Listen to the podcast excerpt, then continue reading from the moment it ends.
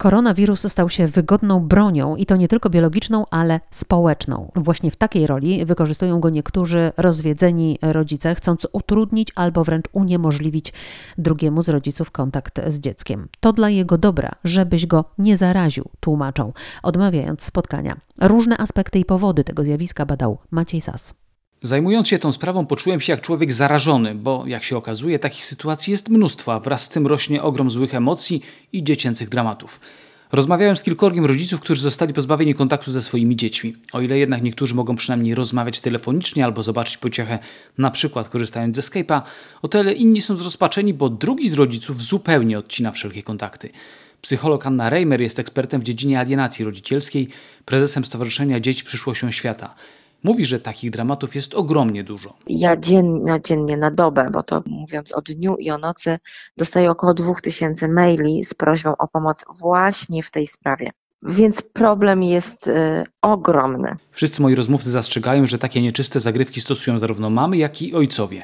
Jednak Jolanta Kłos z Centralnego Stowarzyszenia Obrony Praw Ojca i Dziecka mówi, że liczby nie pozostawiają wątpliwości, kto sięga po taki straszny oręż częściej. Coraz y, więcej dzieci też jest pod y, opieką y, ojców, gdzie to matki mają ustalone kontakty i, i w takich relacjach raczej nie dostrzega się tego problemu. Problem ujawnia się właśnie w drugą stronę. Głównie to matki izolują dzieci od ojców, zarówno w formie takich kontaktów bezpośrednich, jak nawet i swobodnych rozmów telefonicznych z dziećmi. Anna Reimer podkreśla, że jest w tym wszystkim jeszcze jedna prawidłowość. Żeby wykorzystać wirus, koronawirus do ucięcia bądź znacznego ograniczenia kontaktów z drugim rodzicem, posunie się tylko ten rodzic, który wcześniej już e, był alienatorem. Jemu ta sytuacja po prostu jest na rękę. Dlaczego o tym mówię? Dlatego, że dziecko niestety już, już troszeczkę się przyzwyczaiło do tej sytuacji, e, że relacje z drugim rodzicem nie są relacjami normalnymi, spokojnymi, pełnymi ciepła i samych pozytywnych emocji. Oczywiście nikt nie poddaje wątpliwość, że zdrowie dziecka jest najważniejsze,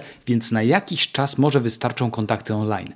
Psycholog Danuta Balcerza-Kabresz, wrocławska biegła sądowa, która zajmuje się sprawami rodzinnymi, mówi, że wiele zależy od wieku. Starsze dzieci radzą sobie z tym lepiej. Maluchy bardziej cierpią bez kontaktu fizycznego. Szczególnie to dotyczy takich małych dzieci, który, dla których ważny jest taki bezpośredni kontakt. No bo 4-3-latek no nie porozmawia przez telefon za bardzo, bo, bo powie cześć i ucieknie, no bo to dla niego nie wyobraża sobie jeszcze tego drugiego rodzica po drugiej stronie. Efekty takiej podłej wojny bywają katastrofalne. Anna Reimer wylicza najpierw te krótkoterminowe. No smutek, frustracja u dzieci, a to wszystko się bardzo szybko może przerodzić i przeradza w agresję. Agresja może być skierowana do członków rodziny, tam gdzie mieszkają razem, ale może być ona i coraz częściej jest skierowana na mnie, jako na dziecko, tak, Auto, autoagresja i bardzo często mm, dzieciaki zaczynają się kłuć, ciąć, sprawiać sobie ból, bo ten ból fizyczny na chwileczkę pozwala im zapomnieć, zagłusza im ten ból psychiczny i emocjonalny. Potem, jak dodaje, często staje się to o zgrozo formą uzależnienia – ale są też długofalowe skutki. Wpajanie dziecku, że spotkanie z tatą czy mamą oznacza niebezpieczeństwo, może prowadzić do fobii związanej z tą osobą. Rodzic, który uniemożliwia e, dziecku kontakt z drugim rodzicem w tym okresie i mówi, że nie, bo jest koronawirus i tatuś czy mamusia mogą cię zarazić, jak pójdziesz na takie spotkanie, najpierw budują w dziecku lęk. On potęguje, który może się bardzo łatwo przerodzić w fobię. Fobia to już jest bardzo poważne schorzenie, które naprawdę trzeba objąć Y, bardzo daleko idącą psychoterapią, ale na co chcę zwrócić uwagę? Zaszczepia się w dziecku, czyli sadzi tak jak nasionko, pielęgnuje się, podlewa fobię nie do koronawirusa, tylko do tego drugiego rodzica, bo to ten drugi rodzic może sprawić, że ty zachorujesz. Jest jeszcze inne niebezpieczeństwo, które często umyka naszej uwadze.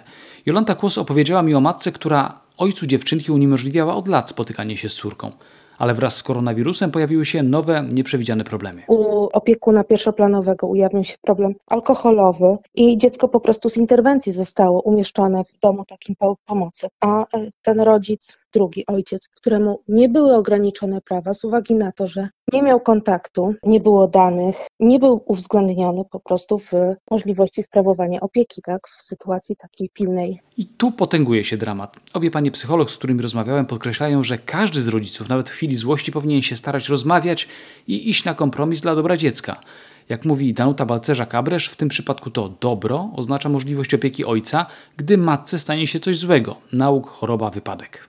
Warto mieć to takie zabezpieczenie dla naszego dziecka. No bo najczęściej jak się odcina drugiego rodzica, to odcina się też y, y, bardzo często rodzinę ze strony tego rodzica, nie ma kontaktów y, z całą rodziną, z tą szerszą rodziną ze strony tego drugiego rodzica, więc jakby ta noga, mówiąc kolokwialnie, zostaje odcięta i w tym momencie, w takich sytuacjach właśnie trudnych, alkoholizm i, i nieleczenie i tak dalej, no powoduje, że dziecko trafia do placówki, a mogłoby trafić do drugiego rodzica. Anna Reimer dodaje, że kiedy rodzice trafiają do jej gabinetu prosząc o pomoc i mają wątpliwości, czy pozwolić na kontakty z dzieckiem drugiej stronie, zadaje im jedno kardynalne pytanie. Jak pani, pan czułby się z drugiej strony? Czy taka forma kontaktu byłaby wystarczająca dla pani, pana, dla was i czy uważalibyście, że jest to wystarczająca, wystarczający kontakt dla dziecka? No i zawsze słyszę nie.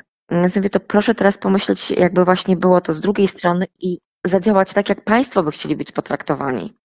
Jak słyszeliśmy na początku, nawet 2000 maili dziennie z prośbą o interwencję pojawia się w takich sprawach, a to już pokazuje skalę problemów. Za kilka minut w Radiu Wrocław gościem wieczoru będzie Patrycja Dorszwel-Druszcz ze Stowarzyszenia Wrocławskie Centrum Mediacji.